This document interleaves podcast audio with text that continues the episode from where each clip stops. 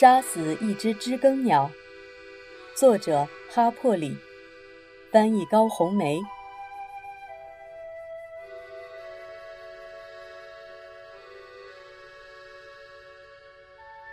第七章。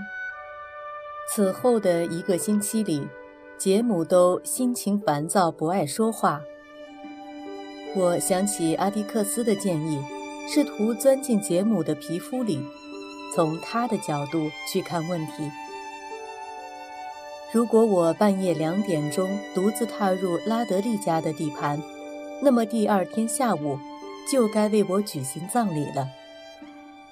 于是我便让杰姆独自待着，尽量不去打扰他。开学了。二年级和一年级一样糟，甚至更差劲。他们还是对我们挥舞卡片，既不让你读，也不让你写。隔壁教室里，卡罗琳小姐的教学进度可以通过报效的频率推算出来。不过那群熟面孔又流到一年级去了，对维持秩序很有帮助。二年级唯一的好处是，这一年我可以和杰姆一起放学。我们通常都是下午三点钟一起回家。一天下午，我们两人正穿过校园回家去，杰姆忽然说：“有件事我没告诉你。”由于这是他几天来说的第一句完整的话，我便鼓励他说下去。是关于什么的？关于那天夜里的。你从没跟我说过那天夜里的事。我说。杰姆像驱赶蚊虫般挥了挥手，对我的话置之不理。他沉默了一会儿，然后说：“当我回去取我的裤子时，我挣脱出来时，它是缠在铁丝上的。”当时怎么也解不开，可是等我回到那里，杰姆深吸了一口气。啊，等我回到那里，却发现它被叠得整整齐齐的放在篱笆上，好像专等着我去取似的。放在……还有，杰姆的声音放低了。等回家，我拿给你看，它已经被缝好了，不像女人缝的那样，而是像我这样的人试着去缝出来的样子，全都歪歪扭扭的，就好像是像有人知道你会回去取。杰姆站立了一下，像有人读懂了我的心思，像有人知道我想干什么。除了熟悉我的人，谁能知道我想干什么？斯库特，你说呢？杰姆的问话里带着恳求。我安慰他说：“除非和你住在一起，没人能知道你想干什么。有时连我都不知道。”这时，我们正走过那棵橡树，在树洞里面躲着一团。灰色的麻线团。杰姆，别去拿！我说，这是人家藏东西的地方。斯库特，我觉得不是。他就是，比如某个像沃尔特·卡宁安那样的人，每个课间都到这儿来藏东西，可是我们过来就给拿走了。这次我们就让他在那里待一两天吧。如果到时他还在，我们就拿走，好不好？好吧，你也许是对的。杰姆说：“这肯定是小孩子藏东西的地方，怕被那些大孩子发现。确实，只有在开学的时候，我们才会发现这些东西。”没错，我说。不过暑假我们也从不经过这里。我们回家去了。第二天上午，那个麻线团还在。等到第三天还没有人拿，杰姆就把它装进了口袋。从那以后，只要是在树洞里发现的东西，我们都据为己有。二年级也很无趣，不过杰姆向我保证说，学校生活会随着我年龄的增长变得越来越好。他自己也是这样熬过来的。他说：“只有等到六年级，我们才会学些真正有用的东西。”六年级的生活好像一开始就让他很满意。他学了一阵子埃及史，把我搞得很困惑。他老是试着平脚走路，一只手臂支在前身，另一只手臂在身后。一只脚放在另一只后面，他断言说：“埃及人就是这样走路的。”我说：“如果他们真这样走路，不晓得他们怎么做事。”可是杰姆说，他们做出的成就比美国人还要大。他们发明了卫生纸和永久防腐剂。如果他们没发明这些东西，那我们今天又会怎么样？阿迪克斯说：“去掉那些形容词，剩下的就是事实了。”亚拉巴马南部没有分明的四季，夏天不知不觉变成了秋天，秋天的后面有时并不总跟着冬天，却变成了短短几日的春天，过后又马上融入夏天。那年的秋天持续了很久，天气不凉，几乎都用不着穿薄夹克。十月里一个不冷不热的下午，我和杰姆正沿着我们常走的路一溜小跑着回家去。那个树洞又一次让我们停住了脚步，这次里面是些白白的东西。杰姆把这项殊荣让给了我。我从里面掏出了两个用香皂刻的小人儿，一个是小男孩的样子，另一个穿着条简单的裙子。我当时忘了世界上根本没有巫毒这回事，尖叫一声，把它们扔在地上。杰姆急忙把它们捡起来。“你什么毛病？”他冲我吼道。他把粘在两个小人上面的红土擦干净，说。这两个东西雕的真好，我还从没见过雕的这么好的。他拿着它们给我看，这是两个小孩的微缩雕像，几近完美。男孩穿着短裤，一束顺滑的头发垂在眉毛上。我抬头看了看杰姆，一撮棕色的直发从他的发际线那儿耷拉下来，我以前从没注意过。杰姆看看那个女娃娃，又看看我。那个女娃娃梳着刘海，我也一样。这是我们俩，杰姆说。你觉得是谁做的？我们附近认识的人，谁会雕刻？他问。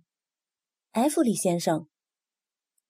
埃弗里先生只会削木头。我说的是雕刻。埃弗里先生平均每周削一根柴棍，把它一直削成牙签，然后放在嘴里嚼。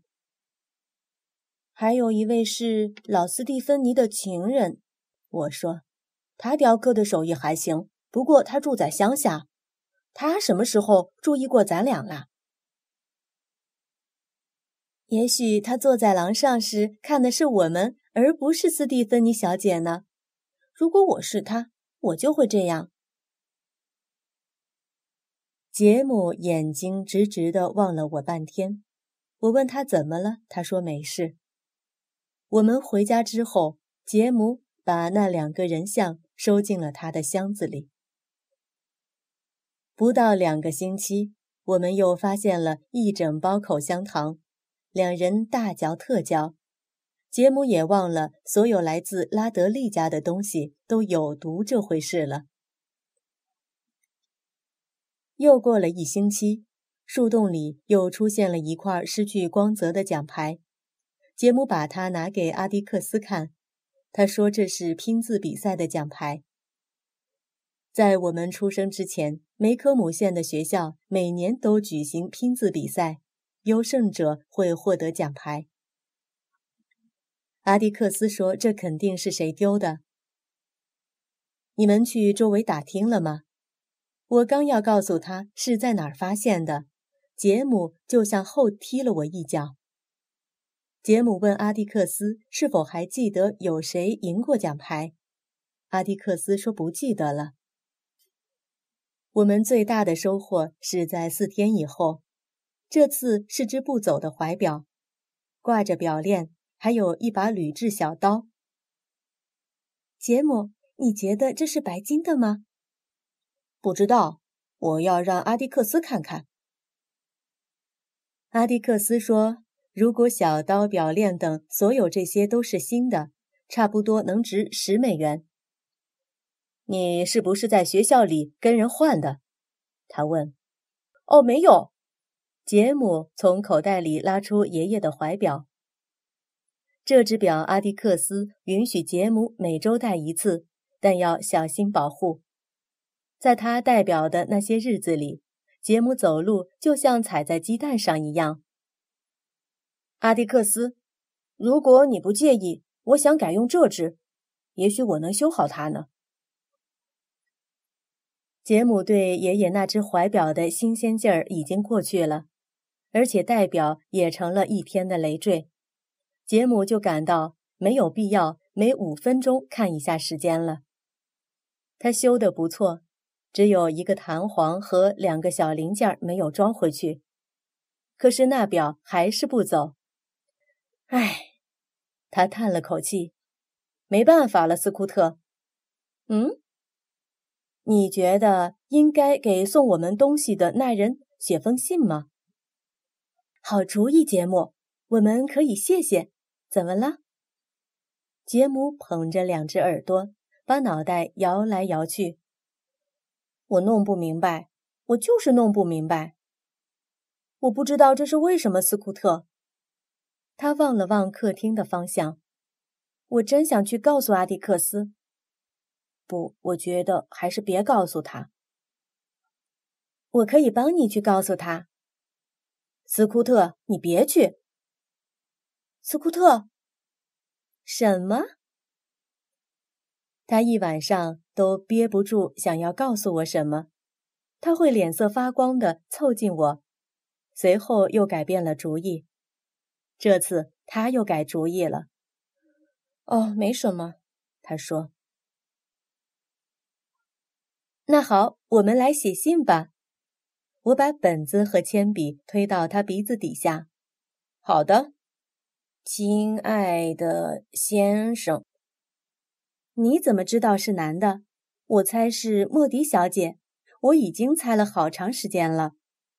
哈，莫迪小姐不嚼口香糖。杰姆忽然笑了。你知道，他有时说话真有意思。有一次，我请他吃口香糖，他说不，谢谢。那个口香糖会粘在他的颚上，让他不能说话。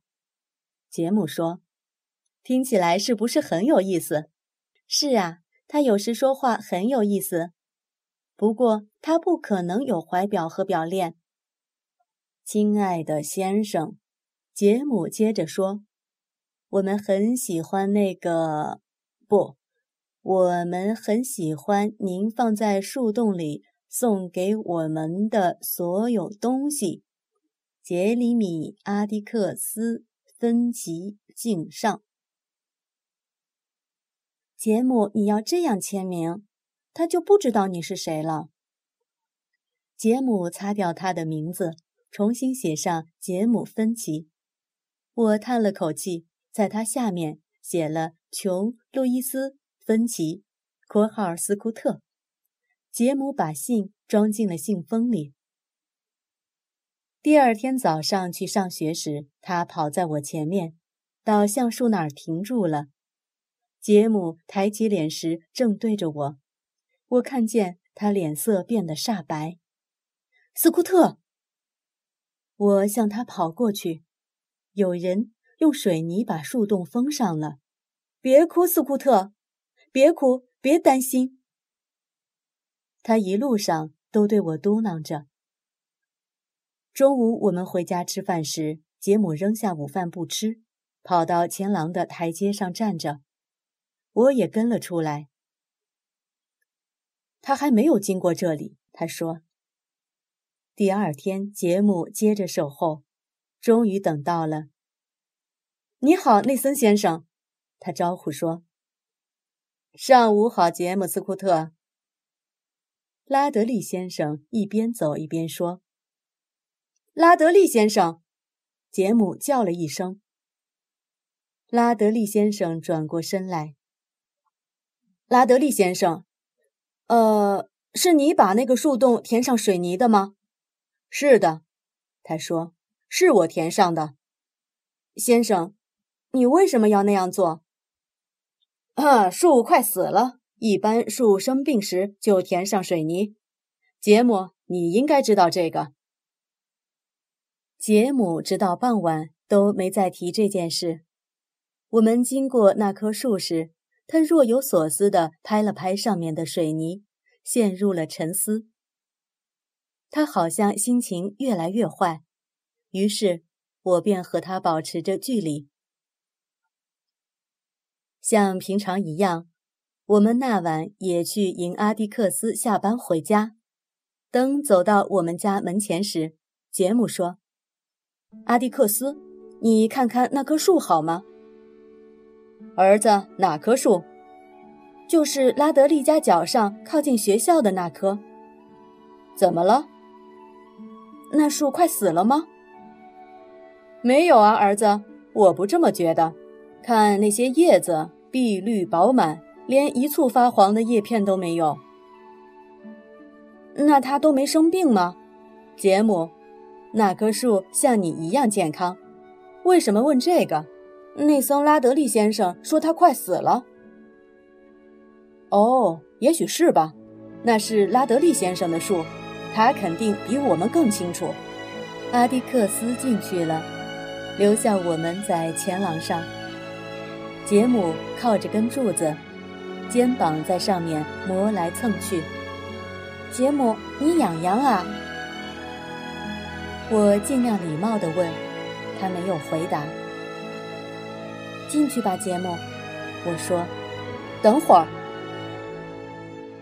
他在那里一直站到夜幕降临，我也陪着他。等我们进去后，我发现他原来一直在哭，他脸上两边脏兮兮的。可奇怪的是，我居然没听见。